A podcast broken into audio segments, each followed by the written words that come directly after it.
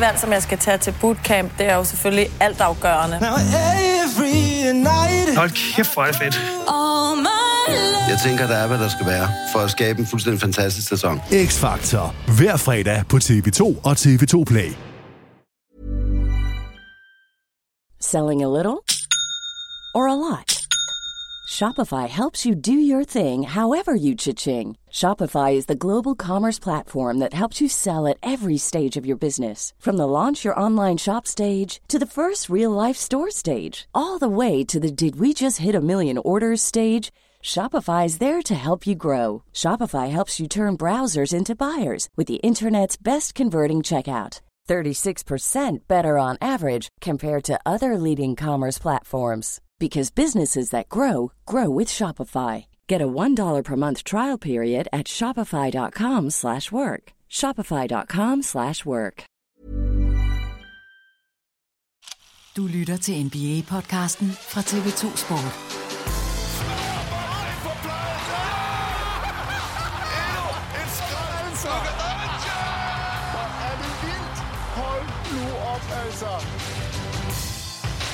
Du har fundet vej til NBA-podcasten fra TV2 Sport. Efter en helt igennem fantastisk All-Star weekend, ja, så er der lige tre dages kamppause, inden vi så tager hul på de sidste 6,5 uger af sæsonens NBA-grundspil. Vi holder faktisk også en øh, lille pause med den vanlige NBA-podcast, men du skal naturligvis ikke snydes for et afsnit i den her uge. Fordi i fredags, der talte Thomas Bilde med, øh, ja, vi kan godt kalde ham tidligere NBA-spiller, nu professionel i Italien, Gabriel Ife Lundberg, der fortalte lidt om sæsonen i Sydeuropa, og også om perioden fra sit ophold hos Phoenix Suns og til nu. Så i øh, denne uges afsnit, der kan du altså lige få en update på og et indblik i, hvordan tingene står og stod til hos den første danske NBA-spiller i historien. Inden jeg giver stafetten videre til Bilde og Ife, så skal jeg lige understrege, at den her snak er fra i fredags, hvor Bologna netop havde vundet kvartfinalen i den italienske pokalturnering. I søndags tabte Bologna så finalen uden Ife Lundberg, der sad ude med en fingerskade. Det er bare, så man ikke er i tvivl om tidslinjen i den her snak, som vi springer over til nu. Som nævnt, Thomas Bilde med Gabriel Ife Lundberg, der giver os en status og fortæller lidt om NBA-eventyret fra sidste år. Ife Lundberg, en, øh, en dejlig jamen, en dejlig fredag eftermiddag for mig. Øh, I selskab nej, fordi lytterne skal jo vide, at det her det er fredag nu, og det er, det er Michael Jordans fødselsdag, så det tænker jeg lige, vi skal, vi skal snakke om på et tidspunkt. Du sidder i en, øh, i en pokalweekend, øh, har lige vundet en, øh, en kamp og skal spille igen. Øh, men når vi udgiver den her podcast, så er det alt sammen sådan lidt på, øh, på den anden side. Øh, så, så lytterne må lige bære over med os, at vi måske taler ud fra, fra punktet, der hedder fredag, og øh, lige inden All-Star. Øh, så, så der er et par ting, vi kan, vi kan røre ved. Men må jeg lige prøve at høre, hvordan har du det? Hej Thomas, først og fremmest håber du har det godt. Og jo tak, jeg har det helt fint. Jeg har det helt fint. Lige nu sidder jeg bare på hotelværelset i uh, Torino, Italien, som du selv kom ind på. Vi spillede kvartfinal i går, og vi vandt. Så har vi semifinal i morgen, så er det godt. Slap op af. Hvordan er, hvordan er livet i, øh, i Italien? Det er lækkert øh, på alle parametre. Øh, det er lidt anderledes basketballkultur, end man er vant til. Og øh, der er mere energi, mere øh, gang i atmosfæren i de forskellige haller. Og øh, altså, det er jo super belejligt i forhold til, til geografien. Det er jo ekstremt tæt på Danmark. Jeg tror, det tager to, lidt, over, lidt under to timer at flyve, for eksempelvis fra København til Bologna. Hvilket er, er bare fedt. Vi har haft en masse gæster allerede. Jeg tror faktisk, at jeg har haft, vi har haft mere besøg i de her fem måneder, jeg har været her i Italien, end jeg har haft i hele mit udlandsophold de sidste syv år. Så det er vanvittigt. Altså det er nærmest hver uge, er der bare nye gæster. Så det er selvfølgelig også lidt overvældende, men, øh, men det er helt sikkert noget, man sætter pris på. Tænker du så, det, det er fordi, at du er godt selskab, altså der er Camilla er godt selskab, eller det er fordi, I endelig har ramt et sted, som folk de faktisk gider besøge? jeg, jeg, tror, jeg, tror, jeg tror, det er en kombination af begge dele, men jeg vil bestemt ikke lyve, når jeg siger, at jeg tror også lige så meget, hvis ikke mere, at det også er på grund af lokationen. Mm. Og det er også derfor, jeg siger, at folk de er nogle svin. Ife, du har jo øh, du har prøvet at spille i Europa før, selvfølgelig. Øh, og du har også spillet Euroleague før. Men nu, nu siger du, at atmosfæren er anderledes i, øh, i Italien, eller i hvert fald, det er noget andet. Øh, kan du ikke prøve, hvad, hvad er det, der, der gør det anderledes end for eksempel toppen i, øh, i den bedste række i Spanien, øh, stemningen i Polen, måske endda også, øh, da det gik rigtig godt for sig i, øh, i Rusland? Jamen, jeg tror bare, at, at da jeg spillede i Spanien, der, jeg spillede for en utrolig fed fanbase. En af de fedeste fanbaser, jeg, har, jeg nogensinde har spillet for foran. Og jeg tror, at kapaciteten var 5.000 tilskuere cirka. Jeg har også spillet i store arenaer mod, mod rigtig gode hold, hvor haller har været fyldt, fyldt og sådan noget. Det har bare været hver eneste gang, jeg på nuværende tidspunkt, jeg spiller en kamp, uanset om det er Euroleague, eller om det er den italienske række hjemme eller ude, jamen så har hallen bare fyldt. Man kan selvfølgelig også godt sige, at jamen, måske til forskel fra da jeg eksempelvis spillede i Manresa, hvor vi var et, øh, et et midterbundhold, så var der måske ikke lige så mange, mange forventninger til, når man skulle spille mod os, og derfor var der ikke lige så mange tilskuere øh, i hallen. Men hver eneste kamp, vi kommer på besøg, om vi spiller mod det dårligste hold, eller om vi spiller mod øh, du ved, rivalerne fra Milano eller Pedro, eller hvad det nu er, der er, altså, der er bare fyldt. Og folk går amok, fordi der er også den her rivalisering mellem nogle af de her forskellige klubber her, som jeg ikke kender så meget til, men bare oplever og selvfølgelig også får fortalt. Øhm, I Rusland, der var det også noget anderledes, fordi at derovre, der er kulturen bare helt anderledes. Øhm, jo, det var ekstremt fedt at spille for en kæmpe klub som CSKA, men det var ikke, fans, det var bare ikke det samme. Så selvfølgelig hævede de på os, og det var mere de der, den slags fanbase, hvor at de kom alle sammen, når vi spillede de store kampe, de sjove kampe. Men når vi spillede mod et dårligt quote-on-quote hold i, i VTB, jamen, så var der ikke lige så mange fans. Så det er bare ikke lige så sjovt at spille, især når man spiller i en, i en stor arena, hvor der kan være x antal tusind mennesker, og den bare ikke bliver fyldt ud. Så det er bare ikke det samme. Øh, så ja, når man har spillet her, og prøvet at få den oplevelse, så det, det, det slår bare ind. Og så er det noget, man, man ligesom bare kan nyde på en anden måde, synes jeg.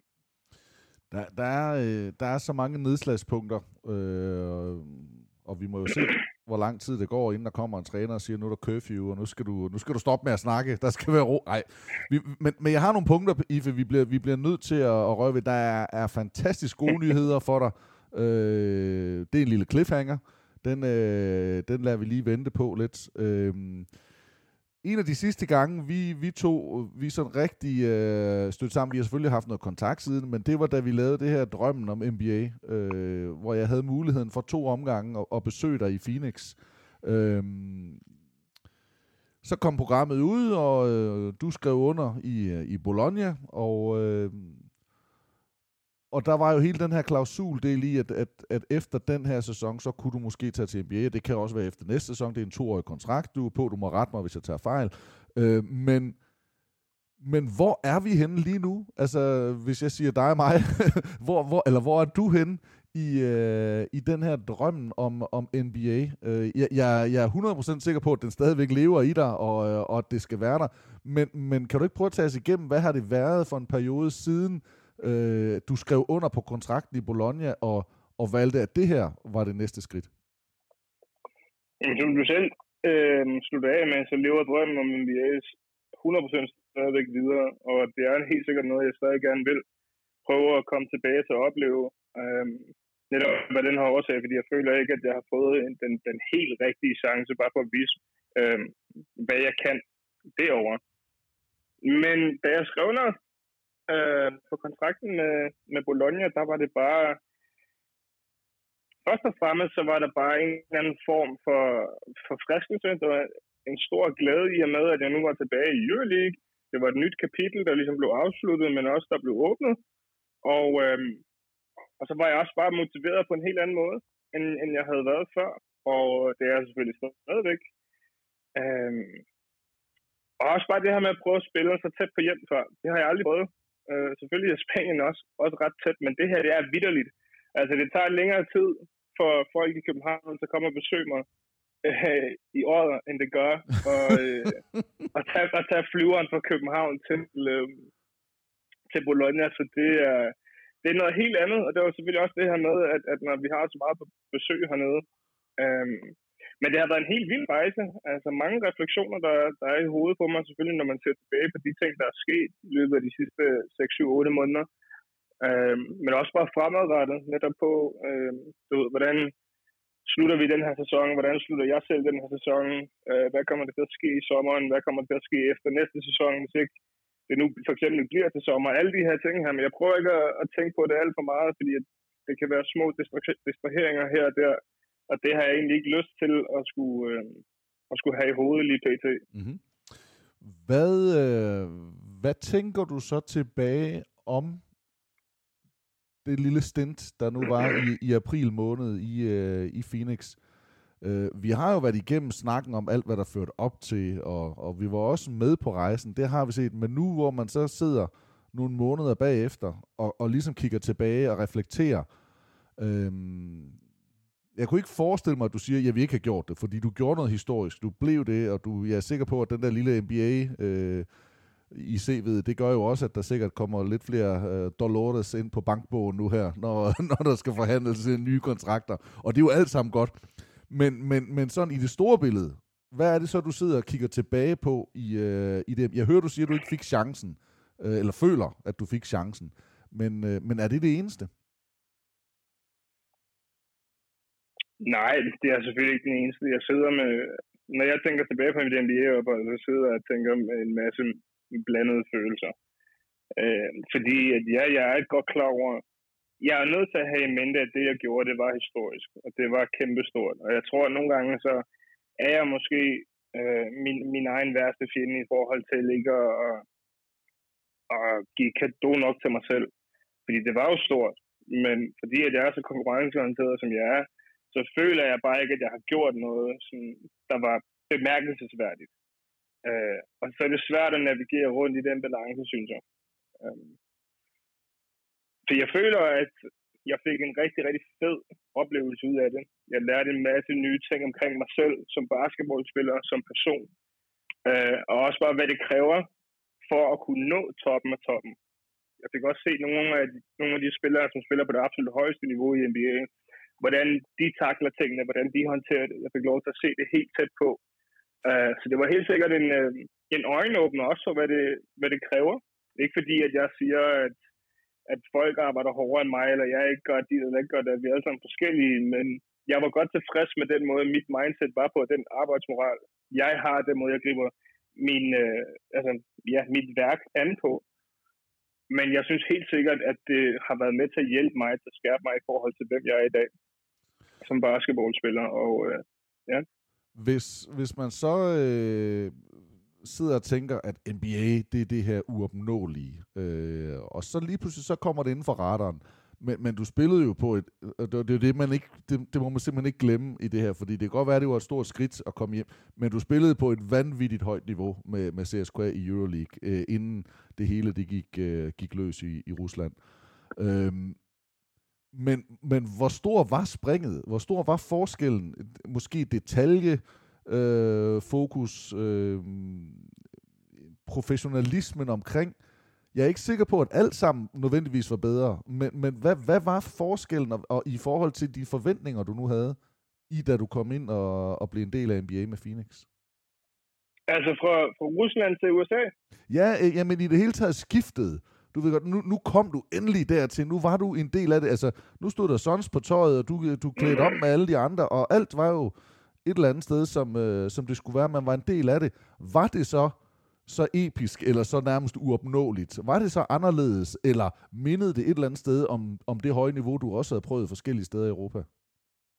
Det mindede rigtig meget om, øh, især om, om, om bare hele min mit ophold i Rusland i forhold til fremgangsmåde, øh, professionalisme, alle de her ting her. Det, den, bedste måde, den bedste mulige måde, jeg kan beskrive det på, det er, at Phoenix, de havde bare, altså der var bare 10 gange mere af alt i NBA, end der var i Rusland. Så det var ikke nødvendigvis fordi, at øh, jamen, de havde noget bestemt i forhold til faciliteter eller sådan noget der i Phoenix, som de havde i Rusland. Vi havde alt, hvad de havde i Phoenix, der havde vi Rusland der var bare 30 flere mennesker til at gøre de forskellige ting. Uh, vi fik jo også, for eksempel, uh, vi havde også kokke og folk, der lavede mad og fløj privat og alle sådan ting i Rusland. Det var bare noget helt andet i USA. Noget, man bare ikke var vant til. Så det er også derfor, at da jeg for eksempelvis skridtet for mig, øh, uh, skridtet fra Silonogora i Polen til Seska, var langt større for mig i forhold til den her wow-effekt, øh, end da jeg tager fra Moskva til Phoenix. Fordi da jeg tager fra Polen til Seska, så kan godt være, at jeg havde spillet for eksempelvis i Tenerife, som også er en stor klub i Europa, øh, som havde koldbad, varmebad, øh, du ved, gode faciliteter og alle sådan nogle ting her. Men når jeg så er i Polen, hvor vi, hvor vi har et lille omklædningsrum, vi kører rundt til alle udbanekampene i bus 5, 6, 7, 8 timer. Den måde, vi skulle rejse til udvandkampene på, da vi spillede mod de russiske hold, okay, kvæg, det var også mod, eller på grund af corona, men der skulle vi altså køre 8, bus, eller 8 timer i bus hen til en grænse, kryds grænsen, du ved, flyve to-tre gange, før vi skulle komme hen til destinationen, og så hvis man topper den også, hvis du så ender med at tabe den der russiske kamp, jamen, så skulle du også lige bruge 30 timer på at komme tilbage igen. Og det er altså mega nedtur.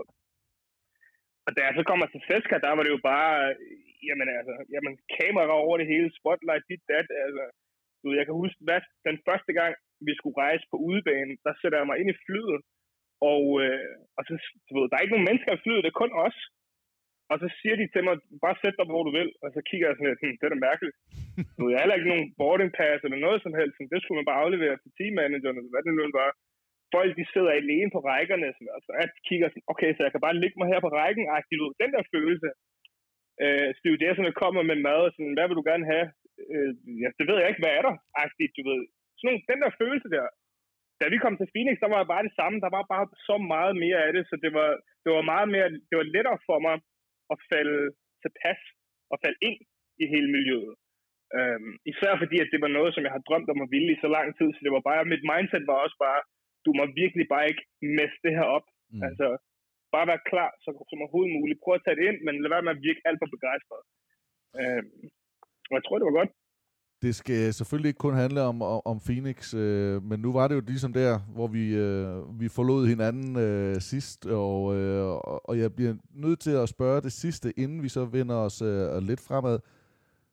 Var der noget, du vi har gjort anderledes, når du nu sidder og kigger tilbage? Der var jo en, der var en lille skade, øh, eller du i hvert fald, du, du gik igennem noget, du ville det her så gerne. Øh, du kunne måske have satset øh, og spillet Sommerleague. Øh, der var, du kunne måske have været mere rapkæftet eller åbenmundet. Du kunne måske have været mere, jeg, jeg ved det ikke, øh, ydmyg i et eller andet, I don't know. Men er der noget, du vil have gjort anderledes, når du sidder og, og kigger tilbage nu? Eller spillede du det? Din, din øh, hvad skal man sige, din, øh, din hånd med kort, spillede du den, som du, som du gerne vil spille det? Det er et godt spørgsmål, først og fremmest. Men ja, jeg synes, jeg spillede min bedste hånd. Altså, jeg gjorde hvis man, hvis man forstår den situation, jeg var i på alle parametre, så synes jeg, at jeg fik det bedst mulige udfald ud af det hele. Og det er også derfor, at jeg kan kigge mig selv i spejlet og sige, du gjorde, hvad du kunne. Og, øh, og det er jeg stolt af mig selv overfor, fordi at jeg, jeg er sikker på, at hvis jeg for eksempel sådan rent fysisk havde været, hvor jeg står i dag, jamen, så tror jeg også, at min chance havde været lidt anderledes. Fordi at jeg blev jeg blev også testet på daglig basis til træning og alle sådan nogle ting her, netop fordi, at jeg ikke fik, øh, jeg ikke spillede særlig meget. Så det var meget til træning, at jeg kunne vise, hvad jeg kunne. Og ja, jeg var lidt, lidt hæmmet, men jeg prøver sådan rent mentalt, når du står i den situation, og du er velvidende om, at du muligvis ikke får den her chance igen, jamen, så er der ikke noget, der hedder, jamen jeg har ondt. Så må du bare kæmpe igennem det. Og øh, det er derfor, at jeg, jeg kan give mig selv det skulderklop og sige, at jamen, jeg gjorde, hvad jeg kunne. Så der er ikke noget, jeg vil ændre noget. I forhold til Summer det var, det var et sats, men som jeg også sagde dengang, altså bare fordi, at jeg havde sagt ja til at spille i Summer der var absolut ingen garanti for, at jeg så havde fået en kontrakt. Fordi jeg ved også godt, hvordan gamet er i forhold til derovre. Og så kunne det være, at jeg så har spillet øh, på et dårligt knæ. Og uanset om jeg havde gjort det godt eller ej, så har jeg forbedret min skade, og så har der stadig ikke været nogen altså, øh, garanti for, at de har sagt, ved du hvad, du har imponeret os nok til, nu giver vi dig en, øh, en garanteret kontrakt. Så kan det være, at de havde måske har sagt, jamen, øh, du har bevist os godt nok, så du må gerne få en training camp deal, for eksempel. Og så skulle jeg gå ind i sæsonen, i den europæiske sæson, stadig med den her uvidshed, om jeg vil få en NBA-plads eller ikke få en NBA-plads. Og på det tidspunkt, hvis jeg så ikke ville få den, jamen så var den europæiske sæson startet, og så ville jeg stå endnu dårligere stillet i forhold til at få en, en god kontrakt et eller andet sted i Europa. Så det er jo selvfølgelig, at man tager de risikoer, og så må man bare leve med resultatet. If, øh, du skal vide sådan på, på vegne af, øh, nu er det måske lidt stort at sige dansk basket, men på vegne af de lyttere, der sidder og lytter med her, øh, og der vil jeg godt tillade mig at svinge lidt op til sådan dansk basket, der sætter jeg stor pris på øh, din ærlighed og åbenhed omkring det her, fordi det er, det er jo sådan noget, som, som dine fans, øh, som andre spillere, de rigtig gerne vil høre. Altså, man, man, hvad, hvad er mindset, hvad er tankerne i det her? Og jeg ved udmærket godt, der er ting, man ikke kan fortælle, øh, men refleksionerne, tankerne i det, det er, det, det er, simpelthen, øh, det er simpelthen guld værd. Så, så det vil jeg bare lige øh, uh, keep med hatten, hatten for, at, uh, at det er super. Og det er jo ikke lige nu, du er det. Uh, det, det har du været i, igennem hele forløbet. Uh, så uh, så det, det er bare fedt for os som, som medie, at sidde og have en, som, som det faktisk er nemt at holde af og holde med, øh, men der samtidig også giver noget. Øh, så det, så det, er, det er bare fedt, og det, det fik mig bare lige til at tænke på det nu her, hvor du sad og reflekterede på den her måde over det. Tak skal du have. Nu siger du så det her med at, at, at spille lidt med... Nej, jeg vil faktisk starte et andet sted. Så kommer du til, øh, til Italien, og øh, kontrakten bliver underskrevet. Den er rigtig fin økonomisk. Det ser godt ud. Der er stadigvæk potentiale, øh, muligheder for, for at komme ud altså af kontrakten, og hvis NBA byder sig. Jeg tror, vores første snak, øh, i hvert fald min kommentar, øh, jeg, jeg mener også, jeg sagde det til dig, øh, og det er jo ikke hemmeligt, øh, men, men, men min bekymring var lidt, at der var godt nok mange kokke øh, på det hold, du skulle til. Altså tidligere NBA-spillere, store, store navne i Bellinelli og Teodosic selvfølgelig som nogle af legenderne, men også unge spillere, som, eller unge, på alder med dig, nogen der gerne vil ud, men stadigvæk også at vise sig frem. Og der kunne jeg bare godt se, kunne der være for mange kokke i det der italienske køkken, til at man faktisk kan få en, øh, en bolognese op at stå. Øh, men der var der egentlig ikke så store bekymringer øh, hos dig, og, øh, og snakke med, jamen, det er det højeste niveau, og, og, og faktuelt så spillede du jo også flest minutter øh, af, af alle, i, øh, i, i, i hvert fald i starten. Hvor, hvad var bekymret, nej, hvad var tanken om, øh, og hvad var det, der fristede dig ved Bologna? Fordi det er jo, det er jo et vildt hold, der virkelig satte sig en, en øh, klasse europæisk træner, meget, meget flot CV, men der er jo altså også bare nogen, der skal levere her. Øh, hvor måske i hvert fald Silona Gore, der var det dig, øh, og der var det måske lidt lettere at blomstre. Øh, jeg tror godt, du ved, hvor jeg vil hen af med, med spørgsmålet. Så, så hvad var dine tanker i, øh, i at vælge Bologna? Jamen, det, altså, det er altid lidt at, at, at shine, når der ikke, som du selv siger, ikke er lige så mange, øh, når der ikke er lige så stor konkurrence. Og det må man jo gøre op med sig selv, om man har lyst til at være i den ene situation eller den anden situation. Øh, basketmæssigt, så stiller jeg også selv spørgsmålstegn lidt til at starte med. For det er fordi, at de har de havde så mange guards øh, i forvejen. Så jeg var også meget nysgerrig, hvorfor er de egentlig gerne vil have mig? Og vi fik egentlig en rimelig god snak ud af det, trænerne og jeg, og, og øh, også, du ved, med GM og ledelsen og alle sådan nogle ting, og du ved, de gav en rigtig god forklaring på det. Øhm, og selvfølgelig også det her, jeg ved altså lokationen gjorde også en, en, en rigtig stor figur i det her. Øh, det er en basketby. Basket er større end fodbold her. Jeg kunne godt, en af de største, en af de ønsker, jeg havde, inden jeg skrev under med dem her, det var, at min næste kontrakt, min næste hold, skulle være for en af de bedste fanbaser i Europa. Og jeg havde hørt rigtig, rigtig gode ting om, øh, om Bologna og deres fans. Så det vil jeg virkelig gerne opleve, at de lever 100% op til forventningerne, vil jeg lige påpege. Mm. Øh, og så også maden. Du ved, jeg elsker at spise god mad. Der er en masse rigtig god mad her. Så der var mange faktorer, der spillede ind og havde en rolle. Øhm, altså, ja, altså, man kan også selv se det på nuværende tidspunkt. Vi har jo så mange spillere, at det, altså, det er jo nærmest en, øh, en karusel. Du ved. Nogle spiller gode kampe, nogle spiller dårlige kampe. Til næste kamp, så er dem, der spiller dårlige kampe, spiller en god kamp. Så det er, jeg vil ikke sige, at det er ikke hårdt. Det er det bestemt ikke. Men, øhm, men det er altid ret med lidt god konkurrence. Mm. Og, øh, og som du selv siger, der var de her navne her, og så tænkte jeg også, okay, men fint nok, hvis jeg tager herhen, hvor der er alle de her navne her, de her etablerede spillere, og jeg skal være en god figur også, jamen, så stiller det også mig selv bedre. Øh, så så det, det går godt. I starten, øh, Ife, der, der, nu kigger jeg i hovedsageligt Euroleague, der, det går sådan lidt op og ned, men der er 18 points kampe, der er 13 points kampe, så er der lige en, øh, et par under 10, øh, så er der en 22 points kamp mod, øh, mod FS, øh, men den, efter den, så det bliver det starten af december måned, så falder produktionen. Øh, hvad, hvad sker der der? Du har jo været småpladet af skader. Er det noget, der rammer skader der? Er det spillet, der bliver lavet om? Øh, bliver du rykket ud af position? Eller, eller er det bare, som, som basket er en gang imellem, der er lidt op- og nedture? Det var lidt en kombination af det hele. Der er altid op- og nedture. Især når du spiller på det højeste niveau, så når, du spiller mod en spiller, som er øh, i rigtig god form og gør det rigtig godt, jamen, så vil du som regel som øh, det modsatte hold gøre alt, hvad du kan for at få ham ud af sin gode rytme og god stime. December måned i år var en rigtig, rigtig dårlig måned for mig af, af mange flere øh, årsager, som jeg ikke går ind i. Øh, og det er, hvad det er. Det er noget, jeg ikke har oplevet før, men, men det må man jo tage med. Ligeså vel man tager så mange andre gode ting med, så må man lære fra det og prøve at, at, øh, at få det bedste ud af det. Og det skete allerede, det skete, da vi spiller i Røde Stjerne faktisk. Et, som et af de mest fysiske hold i Euroleague. En af dem, der har den bedste fanbase.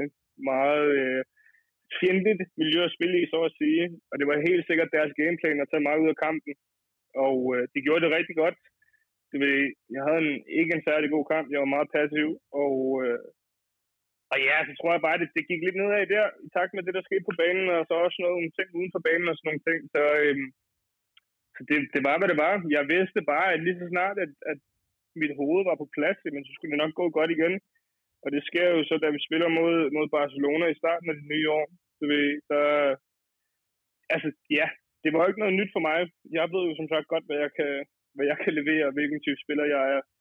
Så øh, nogle gange så er det op og ned, og det er, det er en del af spillet.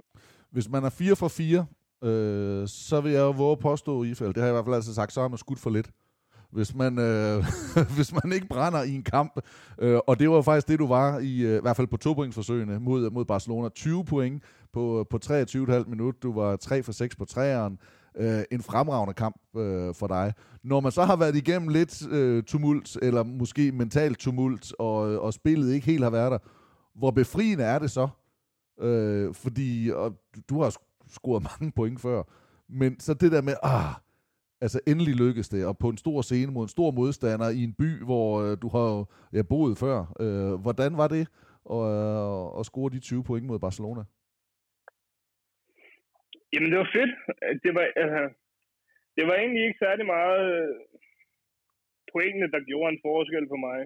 Selvfølgelig er det altid rart at se bolden gå igennem nettet, når man sætter den afsted. Især når man har haft en periode, hvor man ikke øh, har kunne ramme særlig meget. Men for mig, det var mere bare den her sensation for mig selv om, at okay, det er ikke mig, der, der tripper. Du ved, jeg kan stadigvæk godt. Det har bare lige været noget, som jeg vil ikke sige ud, har været ude af mine hænder, fordi det selvfølgelig var det ude af mine hænder, men det har bare været, jeg har bare været inde i en dårlig stil. Mm. Du ved, fordi når man, når, man, når man arbejder så meget, som jeg gør, og når man tror så meget på sig selv, så mister man det ikke bare sådan der. Så og nogle gange så kan man godt måske falde i fælden, altså begynde ikke nødvendigvis at tvivle på sig selv, men tænke sådan, hmm, du ved, hvordan er det hvordan skal jeg prøve at, at, at, at tage det her, gribe det her an. Men for mig det er det bare basket, altså ud og spille det, det her jeg lever af, det, det her min passion, det, det her jeg elsker at gøre. Jeg ved godt, hvordan jeg gør det her på det absolut højeste niveau. Så jeg tror bare nogle gange, så det handler bare om at påminde sig selv om, at her, du er en vanvittig god spiller. Gå nu bare ud og nyd det og gør det, du gør bedst. Og øh, og som sagt, da vi på vej, altså scoutingen de dage op til den kamp mod Barcelona, der havde jeg det bare meget bedre. Så jeg vidste, jeg vidste godt, at jeg ville gå ind og have en god kamp. Altså, jeg, kunne, jeg sagde det endda til alle. Jeg kan huske om morgenen, den der shootaround der øh, i Barcelona, altså, jeg går, jeg går amok i aften. Fordi det er bare, nogle gange, så, du, når du bare er i dit element, så falder alt rigtig naturligt. Mm-hmm. Og øh, I ender jo også med at vinde kampen med 83-75, øh, så en, øh, en stor skalp, trods alt.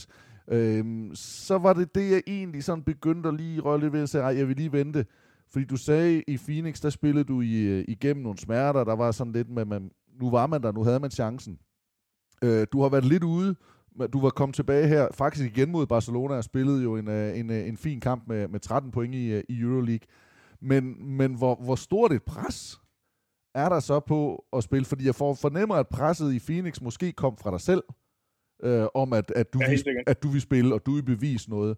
Hvor at, at måske her, der er du jo en af stjernerne, og en af dem, der er profilerne, der skal bære. Er der et pres? Kan du mærke noget anderledes i, i Italien, eller for Bologna, end, øh, end for eksempel i Phoenix? Ja, helt sikkert. Øh, altså, som du selv siger, jeg er blevet hentet ind til, at- til at have en bestemt rolle, og øh, så der er forventninger. Der er forventninger til, at man lever op til den rolle, til, til, til det, man nu skal gøre, det nu træneren nu forventer af en, og klubben og sådan nogle ting. Øh, men jeg har altid også sådan lidt, jeg prøver ikke at fokusere for meget på, på andres forventninger og andres pres. Jeg elsker at lægge pres på mig selv, fordi det- er i de situationer, jeg, jeg leverer bedst, når jeg tester mig selv. Men jeg er godt klar over, hvem jeg er. Jeg er godt klar over, hvilke forventninger klubben har til mig. Jeg tror også bare, det kan blive giftigt, hvis man, hvis man prøver at, at gøre det for meget mentalt. Og så sige, uh, nej, nu skal jeg gå ud og spille øh, en vanvittig god kamp, ellers så sker der det her eller det her. Det er sådan, nogle gange så falder man desværre i den fælde, og nogle andre gange så gør man ikke. Og det handler bare om at spille. Øh, især med, i den her sportsgren, som vi spiller, så det er jo rigtig meget fysisk, så der kan komme rigtig mange skader. Nu nævner du jo selv, at jeg var ude, og jeg kom tilbage mod Barcelona. Øh, jeg så ude i hvad, 5-6 kampe med, med, med endnu en skade desværre, som jeg kommer til at døje med resten af sæsonen. Øh, men det er, hvad det er. Det er, hvad det er. Men, men Ife, du var jo øh, du var også uheldig i, i, øh, i Moskva, øh, hvor du bliver skadet. Var det, det var vel også omkring december eller jul, og, og er ude, og så kommer du tilbage omkring den der All-Star-kamp. Men, og så er der måske nogle, ja, eller det er jo meget uheldige omstændigheder, men, men, men alt det her udelukkelse og, hvad hedder det, krigen med Ukraine, den gjorde jo selvfølgelig, at, at, at NBA, det i hvert fald blev en mulighed, øh, eller I blev fritstillet. Øhm, men det der pres, når man er skadet, når man gerne vil det næste, øh, det behøver jo ikke være til sommer, at du skal i NBA. Det kan jo også være næste øh, sommer. Men, men for at levere og vise, at man, prøv lige at se, det er det her, øh, jeg har at tilbyde. Hvem vil, hvem vil have mig? Trods alt har du en kontrakt næste år, så, så der er jo ikke det helt store pres. Men, men, hvor, Præcis. men, men hvor svært er det trods alt at leve med, eller at spille med, når man sidder ude og siger, ah, jamen, så spiller jeg sgu bare med den anden hånd, øh, eller hopper på det andet ben, eller løber baglæns. For, nej, jeg ved det ikke, men du ved godt, det der med at bide smerten i sig, som faktisk, man ved jo godt, jamen, det kan faktisk komme til at skade mig, fordi det kan være, det giver følgeskader, men det kan også være, at min stats bliver dårligere, fordi jeg faktisk ikke kan præstere. Eller man kan sidde og se video, og så sige, hold kæft mand, hvorfor, hvorfor, hvorfor kan han ikke slide til højre? Jamen, det, det kan være et eller andet med knæet eller ben. Der kan være alle mulige ting. Men samtidig, så vil man også bare gerne derind, fordi hvad nu, hvis jeg lige kan putte den i kurven, eller sørge for, at der er nogen, der ser, hold kæft, han har et godt blik for spillet. Ham der, det er ham, vi går med. Øhm, forstår du, hvad, hvad jeg spørger om? Altså, hvor svært er det at sidde ude der med den, med den skade? Eller ikke med den skade, men med én skade. Det er da sindssygt svært, og det er, en, det er virkelig ikke en rar situation at være i, netop som, som du selv siger.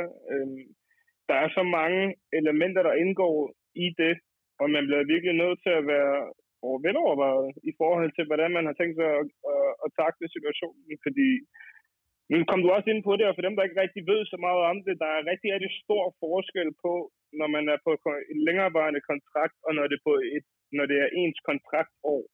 Når, når, du, når du er på en kontraktår, så vil det sige, at din kontrakt udløber ved enden af sæsonen.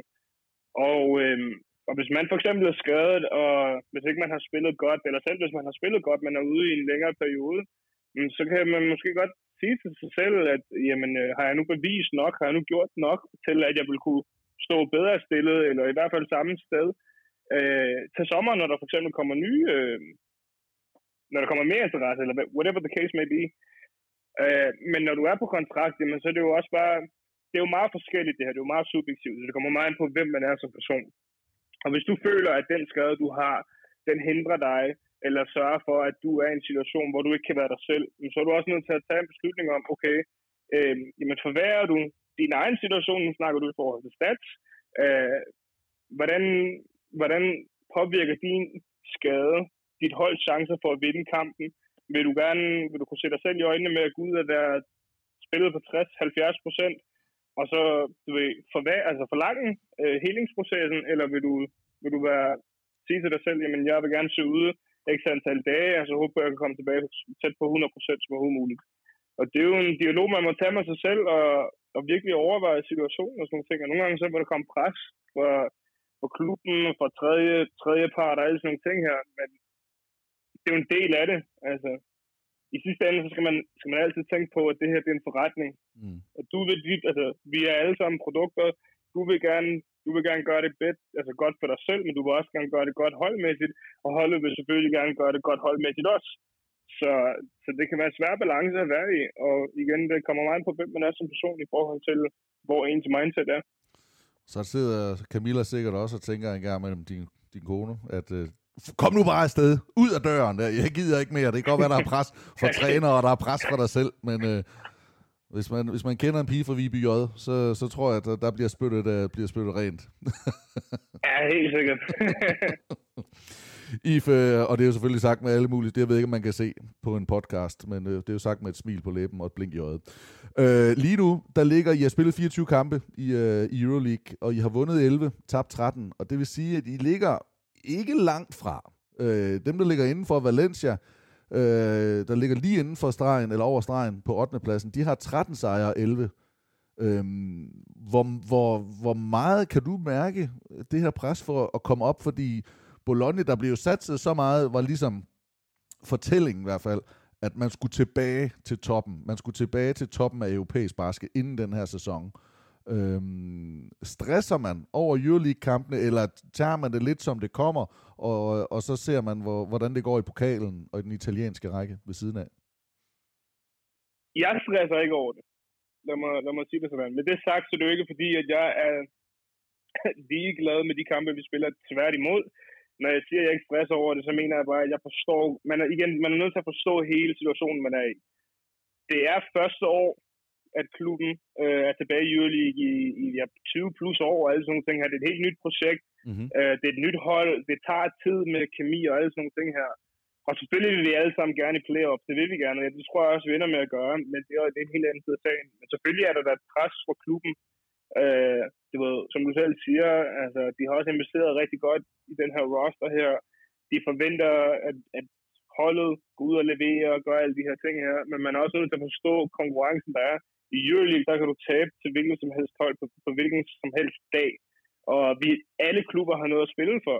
Og jeg tror også, at de har været ude at sige, at det her det er den mest konkurrence, altså det er den, det er den tætteste og stærkeste Euroleague, der nogensinde har været før. Fordi der har været så mange kort-on-kort opsæt.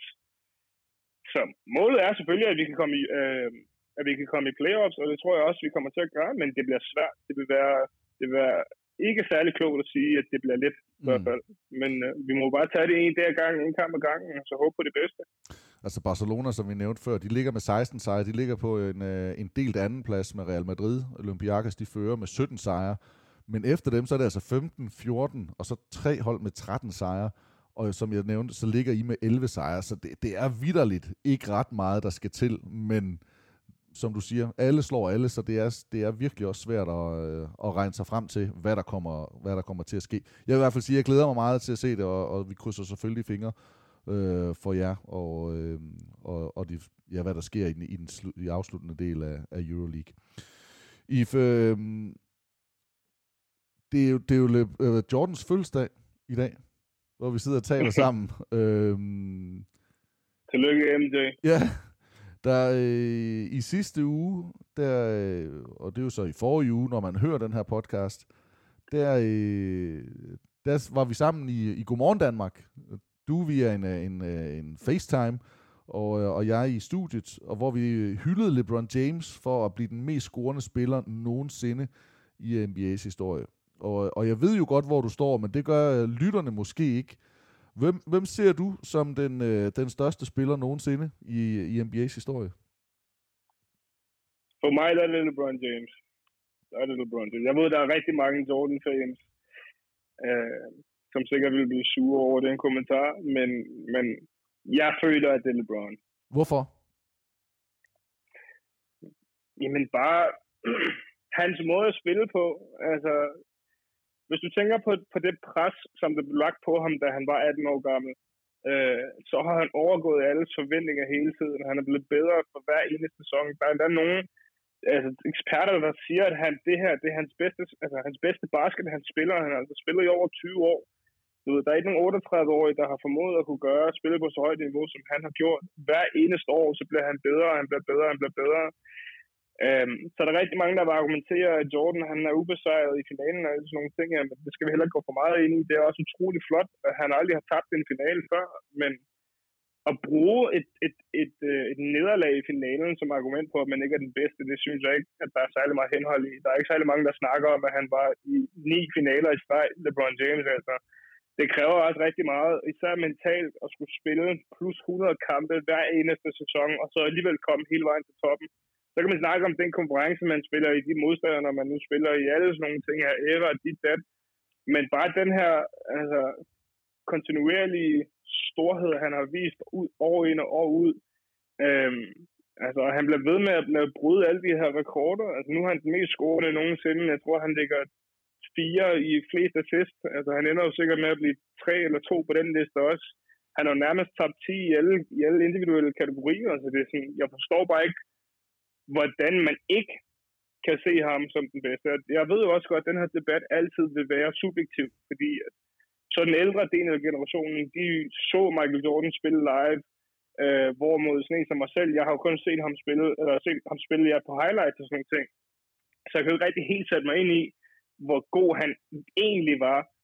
Men når man, når man kigger på stats, og når man kigger på noget fra et basketperspektiv, som de begge to spiller på, så appellerer jeg bare mere til, til LeBrons spillestil, fordi han er god til alt. Der er ikke nogen ting, han ikke er god til.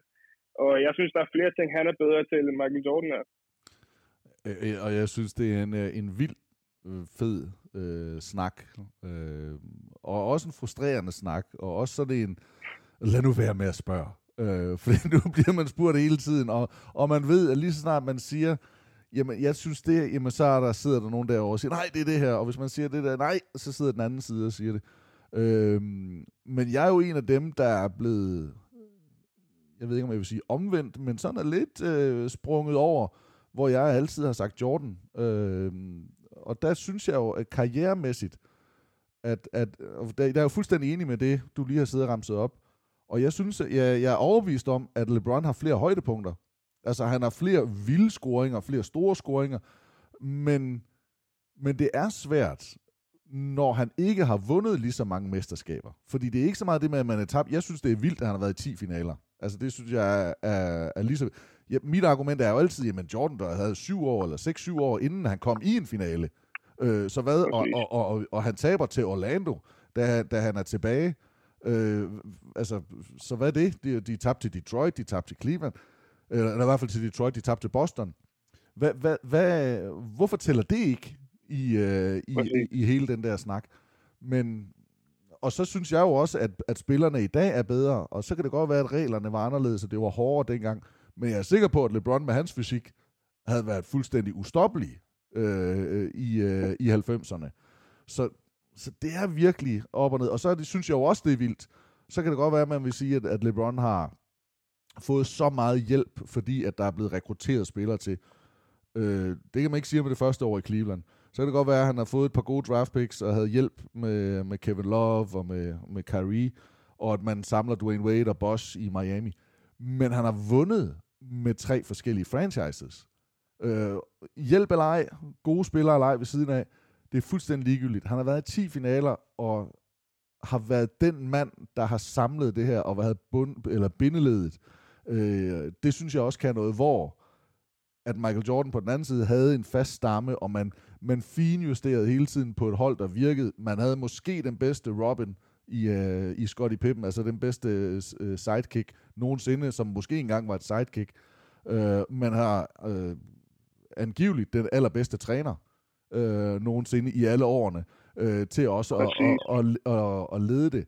Så jeg synes også, at der var nogle ting, der, hvor der sådan lidt skubbede Jamen, der gjorde det jo, det, blev, det blev nemmere øh, for Jordan. Jeg frygter næsten helt at sige det. Men, øh, men, men, men, men der er virkelig ting i begge lejre. Øh, så jeg, jeg, det er bare sjovt. Øh, fordi, at, og det kommer jo af, at nu at han har taget den rekord med flest point, og nu har han så også taget han, rekorden for flest All-Star-kampe, og jamen, der, der er bare så mange ting, som han bliver ved med at lægge på, at, øh, at det er helt vildt, og han er jo, slutter jo formentlig først om to-tre sæsoner.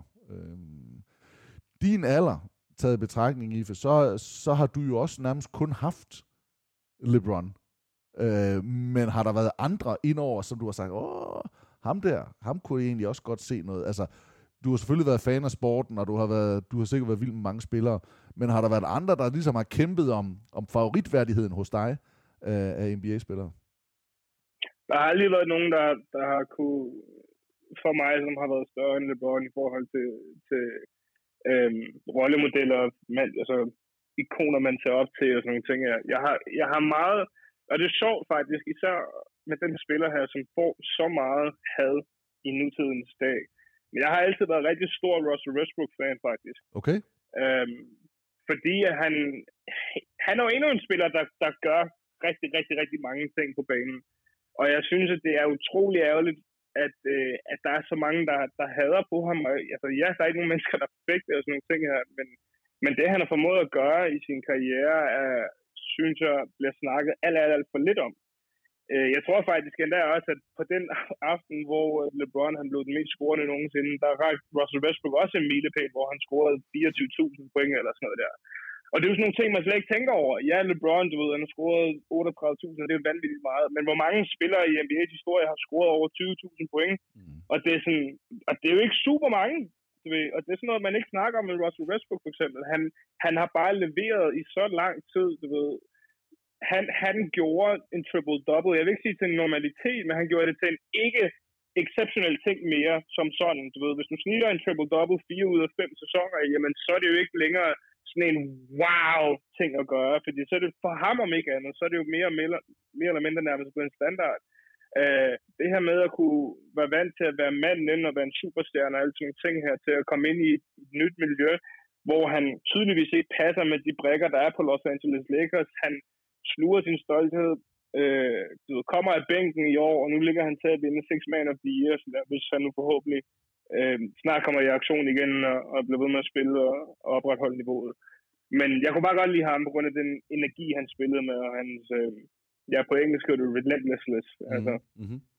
ligeglad hvem der står foran ham, angriber uanset hvad. Der er syv aktive spillere lige nu, der har øh, 20.000 eller flere point i, øh, i NBA, og der er 50 historisk. Øhm, så, så han bliver jo sat ind. Jeg synes jo, det sjove var med den kamp, og, og, og jeg, falder jo, jeg falder jo helt i, både i tråd med at sige, det, det, han kan nogle vilde, vilde ting, men han tager virkelig også nogle vilde beslutninger. Og han havde jo flere afslutninger end, end LeBron i, i den der kamp, ikke? Altså, hvor man bare sidder og tænker, jamen det er ikke, det skal handle om LeBron, men det gjorde det jo lige den der kamp. Øh, og jeg tror, okay. jeg tror vidderligt, at der var mange ting, som ikke er fortalt. Der er flere, der har gravet i dem, men, men Anthony Davis' humør, smil, deres interaktion, der var et eller andet Westbrook, der jo faktisk bliver traded stort set lige efter det her. Der har sikkert også været et eller andet, og presset for trade deadline. Øh, altså, det er jo fuldstændig vanvittigt, øh, det, det, de var igennem. Øh, og når vi nu lige taler om, om trades, så øh, det hold, Ive, som du var en del af, øh, man må sige, øh, at de var jo ekstremt, de var ekstremt relevante, da du var der. I hvert fald set med, med vores briller. Øh, de var i øvrigt også det bedste hold i ligaen, altså flest sejre og alt sådan noget, og havde været i finalerne. Men, øh, men nu Cam Johnson og, og Michael Bridges væk, og ind kommer Kevin Durant. Der var jo snak om allerede Kevin Durant i sommer, så jeg var rundt med nogle af de der Phoenix mediefolk. Og de mente jo allerede, der var, at han havde købt et hus i, i sommer i, øh, i Phoenix. Om det er helt er sandt, eller om han bare har kigget, eller om han bare køber mange huse alle steder. øh, om det jo ligesom var det. Det, det, det fortæller historien ikke helt. Men, øh, men nu er det fakt, eller fakt, at han er der. Og det bliver Chris Paul, Devin Booker, øh, Kevin Durant selvfølgelig, og så det Andre Aiden, som også var på vej ud, og som måske havde det en svær periode, da, da du var der. Fordi han ligesom måske var varet lidt for, for let, og ikke rigtig leveret, når det virkelig galt. Skrev man under med ham, og nu har man dem faktisk i tre år, øh, mere eller mindre, afhængig af, hvad man gør med, med Chris Paul. Øh, Øh, hvad, hvad tænker du om, om, om Phoenix Suns og deres muligheder i den her sæson, øh, og måske endda også næste, med Durant? Ja, hvad tænker jeg? Jamen til at starte med, så vil jeg da sige, at jeg synes, at, at de har gjort det godt. Altså de ender med at sige nej tak til en, til en superstar, en dansk superstar. Sådan der! Kevin Durant. Det, det, det, det, synes jeg, det synes jeg er en, en okay deal for Det er et blockbuster trade, det, går det der. nok. Det, Ej, men altså, lad mig sige det sådan her. De var rigtig, rigtig gode, før de fik Kevin Durant. Og øhm, så de er selvfølgelig rigtig, rigtig gode, når de har fået ham. Jeg ved, på en eller anden mærkelig måde, som synes jeg, det minder rigtig meget om Golden State-situationen, da Golden State fik ham. Jeg vil ikke sætte det her nuværende Phoenix-mandskab i samme bås som Golden State, fordi Golden State er det bedste. Det år i hvert fald var det det bedste regular season hold nogensinde, altså med, den bedste, med det hold, der vandt flest kampe nogensinde Mm. i en enkelt sæson. Øhm, men, men det er bare svært. Nu har jeg jo selv været en del af den kultur og deres, deres koncept og sådan noget, og det, det kommer til at blive rigtig farligt, for de spiller utroligt frit, de spiller meget hurtigt, de skyder mange skud, øh, men udover det, så skyder de rigtig, rigtig mange mid-range skud, og, øhm, og det er jo det, Kevin Durant han er kendt, til, kendt for. Han er nok, altså hvis ikke den, så er i hvert fald top tre bedste midrange skytte i historien nogensinde. Ikke? Og du har Devin Booker, som hvis bread and butter er skudt midrange, Chris Pauls mid, øh, uh, bread and butter er skudt midrange. Jeg tror, de kommer til at spille rigtig, rigtig godt sammen. Det, altså kemimæssigt så passer det perfekt. Du har øhm, endnu en, en debat, der man kunne indgå i den, men måske den bedste point guard nogensinde Mm. historien i en Chris Paul, som øh, er rigtig, rigtig glad for at aflevere bolden. Du har Devin Booker, du kan aflevere til på den ene side, og du har Kevin Durant, du kan aflevere til på den anden side.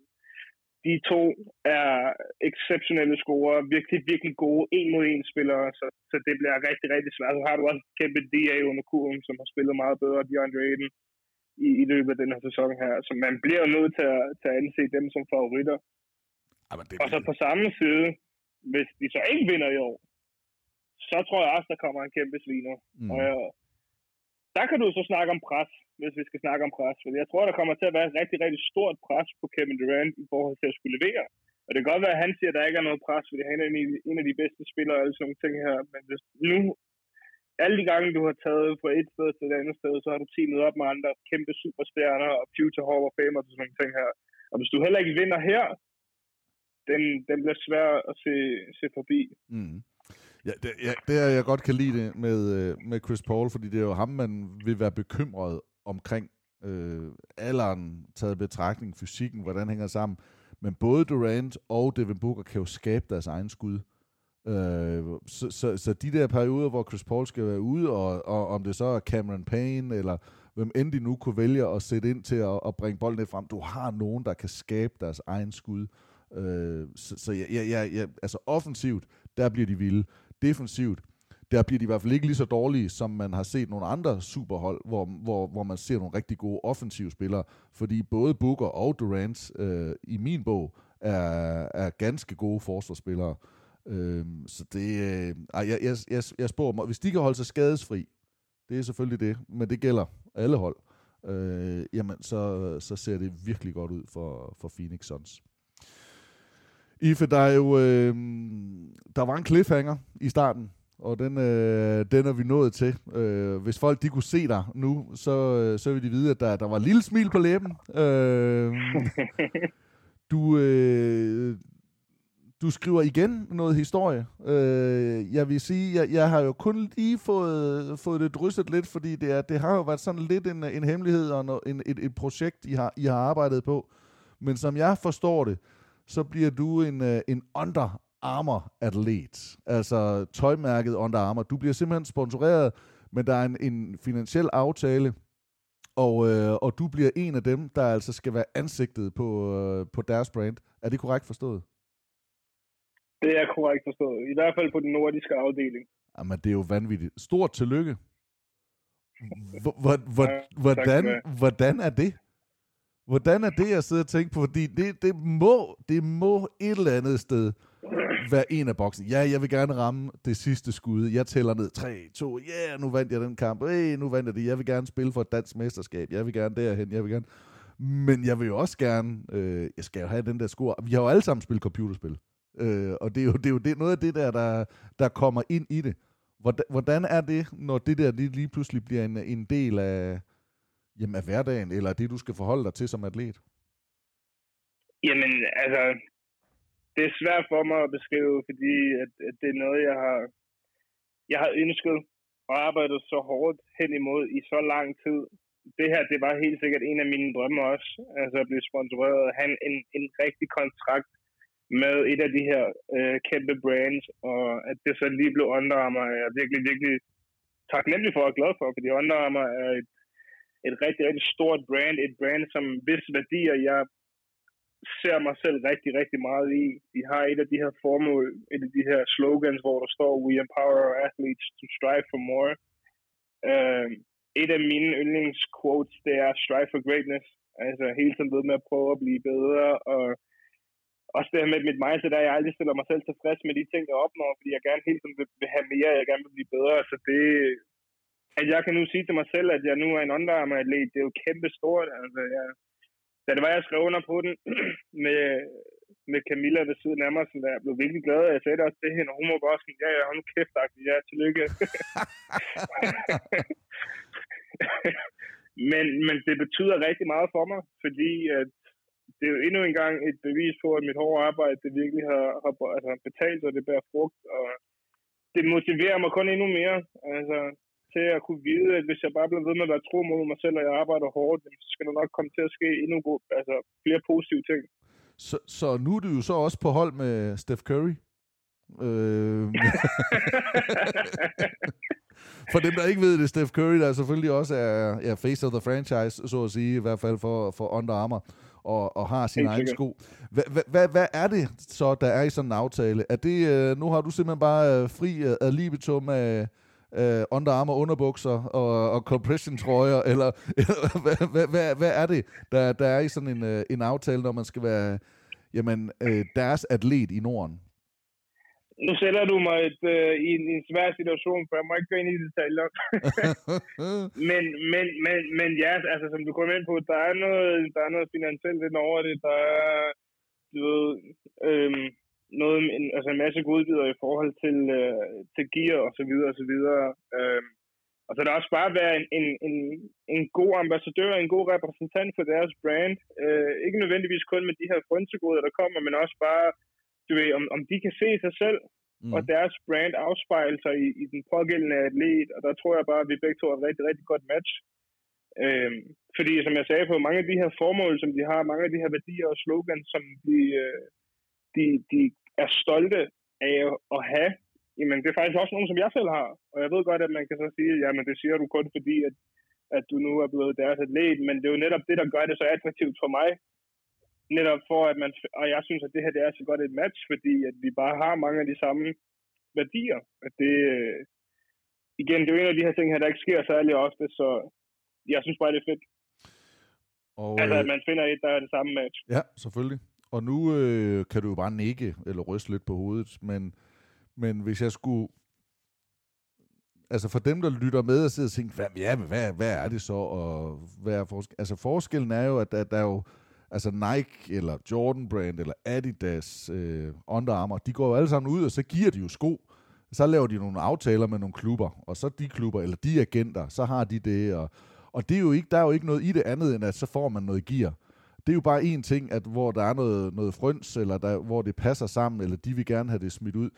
Når man går ind på en måde og, og laver en kontrakt med en spiller, så, så er det, det er ikke bare et niveau, men det, det er flere niveauer op, øh, fordi at man, man satser mere. Øh, og, og jeg ved vidderligt ikke, det her det siger jeg til lytterne, jeg ved ikke, hvad, hvad der ligger i, i aftalen med, med IFE.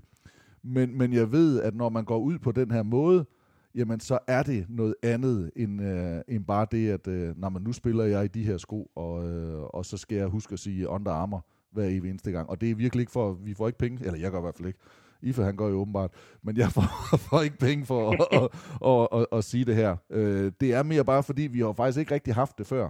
En, øh, en dansk atlet, øh, i hvert fald basketballspiller, der, der på den måde øh, har, har, har landet sådan en aftale. Og det er selvfølgelig også en ny tid, Øh, meget passende, øh, jamen så talte vi jo faktisk lidt om det i dag, i, i ja, det var så fredag morgen, i Godmorgen Danmark med Jordan, om hvordan de gik ind og satsede på ham øh, tidligt, uden pres, Ife. Det er jo ikke nogen sammenligninger der, men, men, men, men måden, Uh, men, man, man gik ind, nej, men det er jo ham, der har været med til at skabe det for dig. Altså, at, at en atlet på den måde kan sælge en sko, øh, og blive ved med at sælge en sko nu, men i hvert fald som aktiv kan sælge en sko og sige, det er det, der jeg vil. Og der må jeg jo sige, jeg, jeg tror jo ikke, det bliver millionstørrelsen, men, men hvis man på et tidspunkt kan sige, jamen det spiller IFE i, jamen så kunne der godt være danske børn, øh, eller nu italienske, øh, jamen der siger, jamen det er det her, Nå, men så er det også det, jeg skal have. Og det er jo selvfølgelig det, de håber på, men det er jo også det, der ja, ligesom er den helt store hat henover. Nå, fedt. Ife, stort tillykke med det. Det er, det er fedt. Endnu et, øh, et skridt i den rigtige retning. Tusind tak, Thomas. Må jeg lige øh, høre dig? Vi, øh, vi runder jo snart en time, øh, og jeg har lovet dig, at du skulle nok få lov til at, at slappe af også den her fredag aften. Men hvad fortæller du, hvad fortæller du mest dine venner derhjemme, som du ikke har fortalt til andre? Altså, hvad, hvad er historien fra et liv i Italien, øh, i, på vejen i Euroleague? Øh, altså, hvad, hvad er den der begejstring? Den, den historie, der begejstrer dig, når du ringer til, til drengene derhjemme og siger, prøv at høre, det her, det er fucking vanvittigt. Prøv, vi- vi så det her, eller vi oplevede det her. Er der, er der sådan nogle historier fra, fra den her sæson, altså isoleret set bare i, øh, i Italien? Nej, det er der sgu ikke. Det gider de ikke at høre på.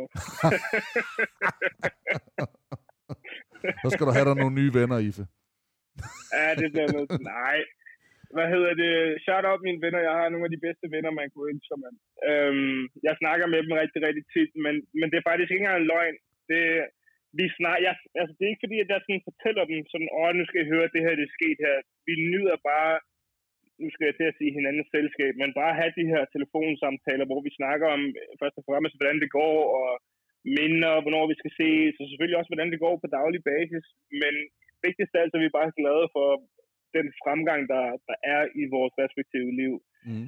Øhm, og det er også det, som jeg startede ud med at sige, altså, at jeg får besøg, besøg hele tiden. Øhm, altså, her om ikke så lang tid, så kommer to af dem herned igen. Og jeg tror bare, at for mig, der er det en kæmpe glæde til mig selv, at jeg på en eller anden måde kan få lov til at inddrage de folk, der som er tætte på mig i min dagligdag og mit liv, så de rent faktisk kan få et ordentligt perspektiv på, hvad det er, jeg rent faktisk laver. Fordi en ting er, at man bare hører det, og man, man ser det på tv, eller artikler, eller interviews, eller whatever the case may be, men, men det er bare noget helt andet at få lov til at, at opleve det med egne øjne. Nu skal vi jo ikke det er smide, jeg selvfølgelig for at kunne nu skal vi jo ikke smide nogen af dem under bussen. Øh, det er absolut ikke det, jeg er ude i. Men, øh, men og lidt. Nej.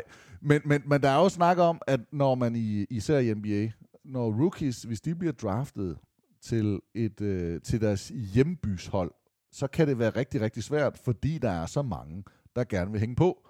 Øh, nu dem, jeg ved godt, dem, der hænger på dig, er jo også nogen, som du har været tæt med i lang, lang tid, så det er ikke helt sammenligneligt med det her med nogen, der bare vil være ind og, og være en del af det og, og være med. Øh, men nu har du bare nævnt det et par gange, og det er jo derfor, jeg må til at tænke om, at der er mange besøg.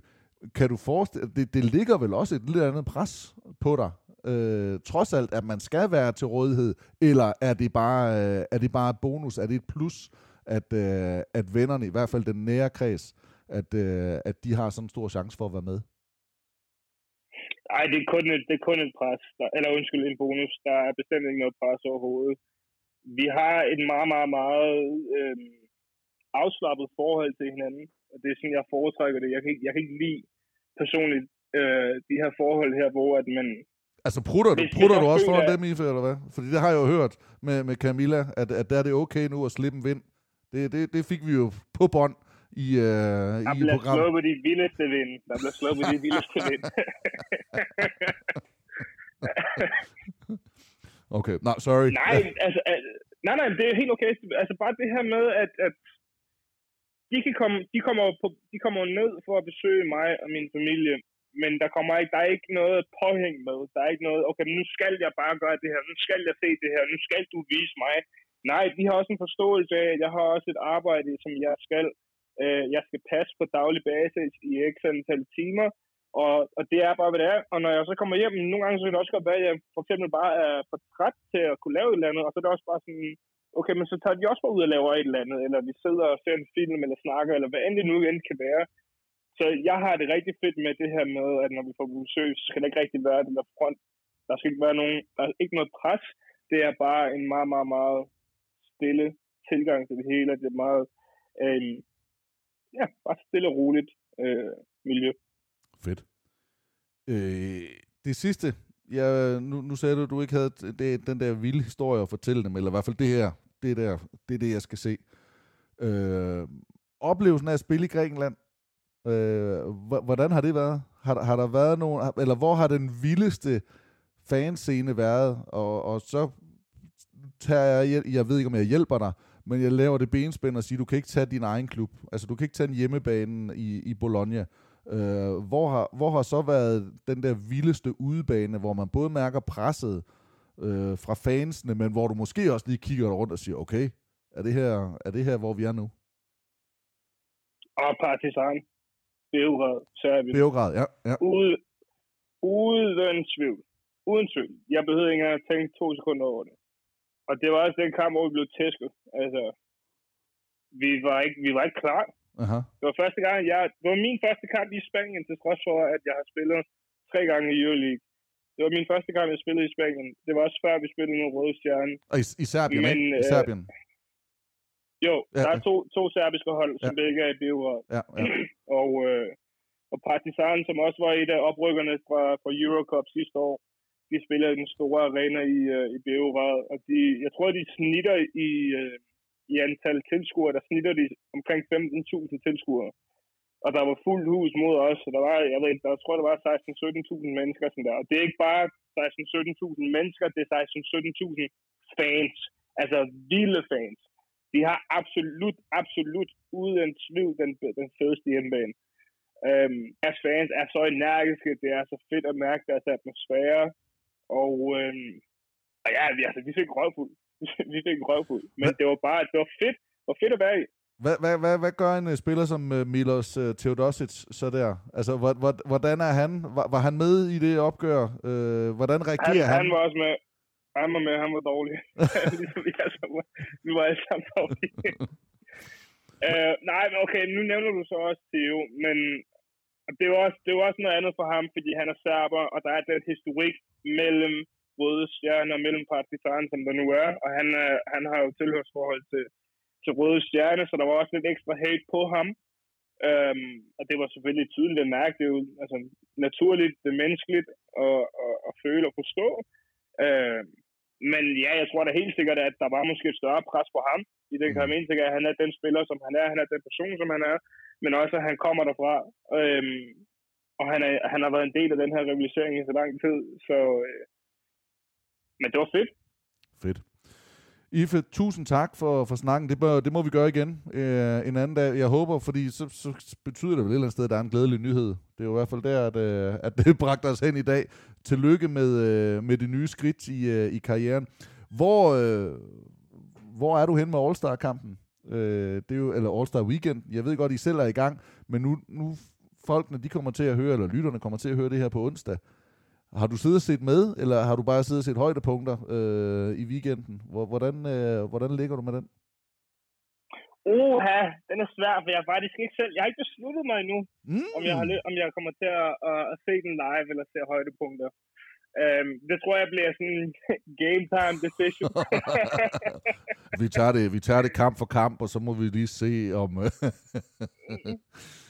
Nå. Nej, men jeg, jeg, kan, jeg kan godt lide det. det. Nu ved jeg godt, du afrunder før, men især bare med, med det nye format. Jeg synes, det er... Jeg synes, det er fedt, altså det her med, at de vidderligt bare skal vælge, du ved, lige inden kampen starter. Det gør det bare meget... Jeg synes, det er meget mere forfriskende. Det gør det mere pick-up-agtigt. Ja. Øh, og det er, jo det, det er jo det, en All-Star egentlig skal repræsentere. Det er en pick-up-kamp. Det er jo meningen, det skal være den bedste pick-up-kamp med de bedste spillere i verden. Ja. Og det, det, var det, jo også, det var det jo også for mange år, altså i 90'erne, i tidlig 2000 og sådan nogle ting der. Og så gik det lidt væk fra det for meget entertainment, og, og de ændrede formater og reglerne og sådan nogle ting der. Men, øh, men, men hvis de kan få det tilbage til, okay, men før kampstart, der vælger vi bare, du, jeg skal have dig, jeg skal have dig, jeg skal have dig, og så får de bare lov til at spille det kunne være fedt. Fordi, altså, Altså, jeg, jeg, er glæder mig til at se, jeg glæder mig til at se det der. Og, øh, og, og, og, og både til at mærke min tæer, der måske øh, krummer lidt, fordi altså, hvem er det så, der ender med at stå sidst? Altså, og hvordan vil de Præcis. gøre det der med valget for ikke at udstille nogen? Fordi at hvis der er noget, NBA gør en, en dyd ud af, så er det ikke at udstille nogen. Altså, uh, det skal være så Præcis. rigtigt. Og, men alligevel her, og jeg ved godt, de har gjort det før, men så har man tænkt, ah, men det er tv, og så har de allerede nærmest aftalt. Men jeg, jeg glæder mig til at se, hvordan det der det løber af.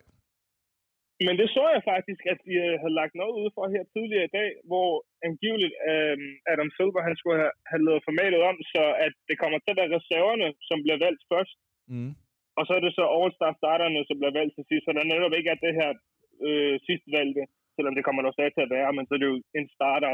Jeg ved ikke, om det så skulle ændre noget, men alligevel er en starter. Ja, ja, ja. Øh, men ja, Men, men, og, og der, hvor det bare irriterede mig vanvittigt sidst, det, det, var, øh, det var faktisk omkring Giannis og Middleton. Altså det der med, at man, skal man vælge holdkammeraten, fordi at man ikke vil ødelægge noget med kemien, eller skal man vælge den, der er den, den bedste spiller? Øh, Ja. det, det, det, det, det, det er jeg lidt spændt på at se, hvordan det, det, det kommer til at spille an. Men øh, det er vi klogere på, og det ved vi jo. Når folk de lytter til den her, så er det overstået. Så, er det, øh, over, så kan man gå ind og kigge det på TV2 Play, og der kan man se, om der er nogen, der fik ret. Ife, det var en stor fornøjelse. Tusind tak for, for snakken, og held og lykke i resten af sæsonen. Tak skal du have, TB. Og lige måde, altid en fornøjelse.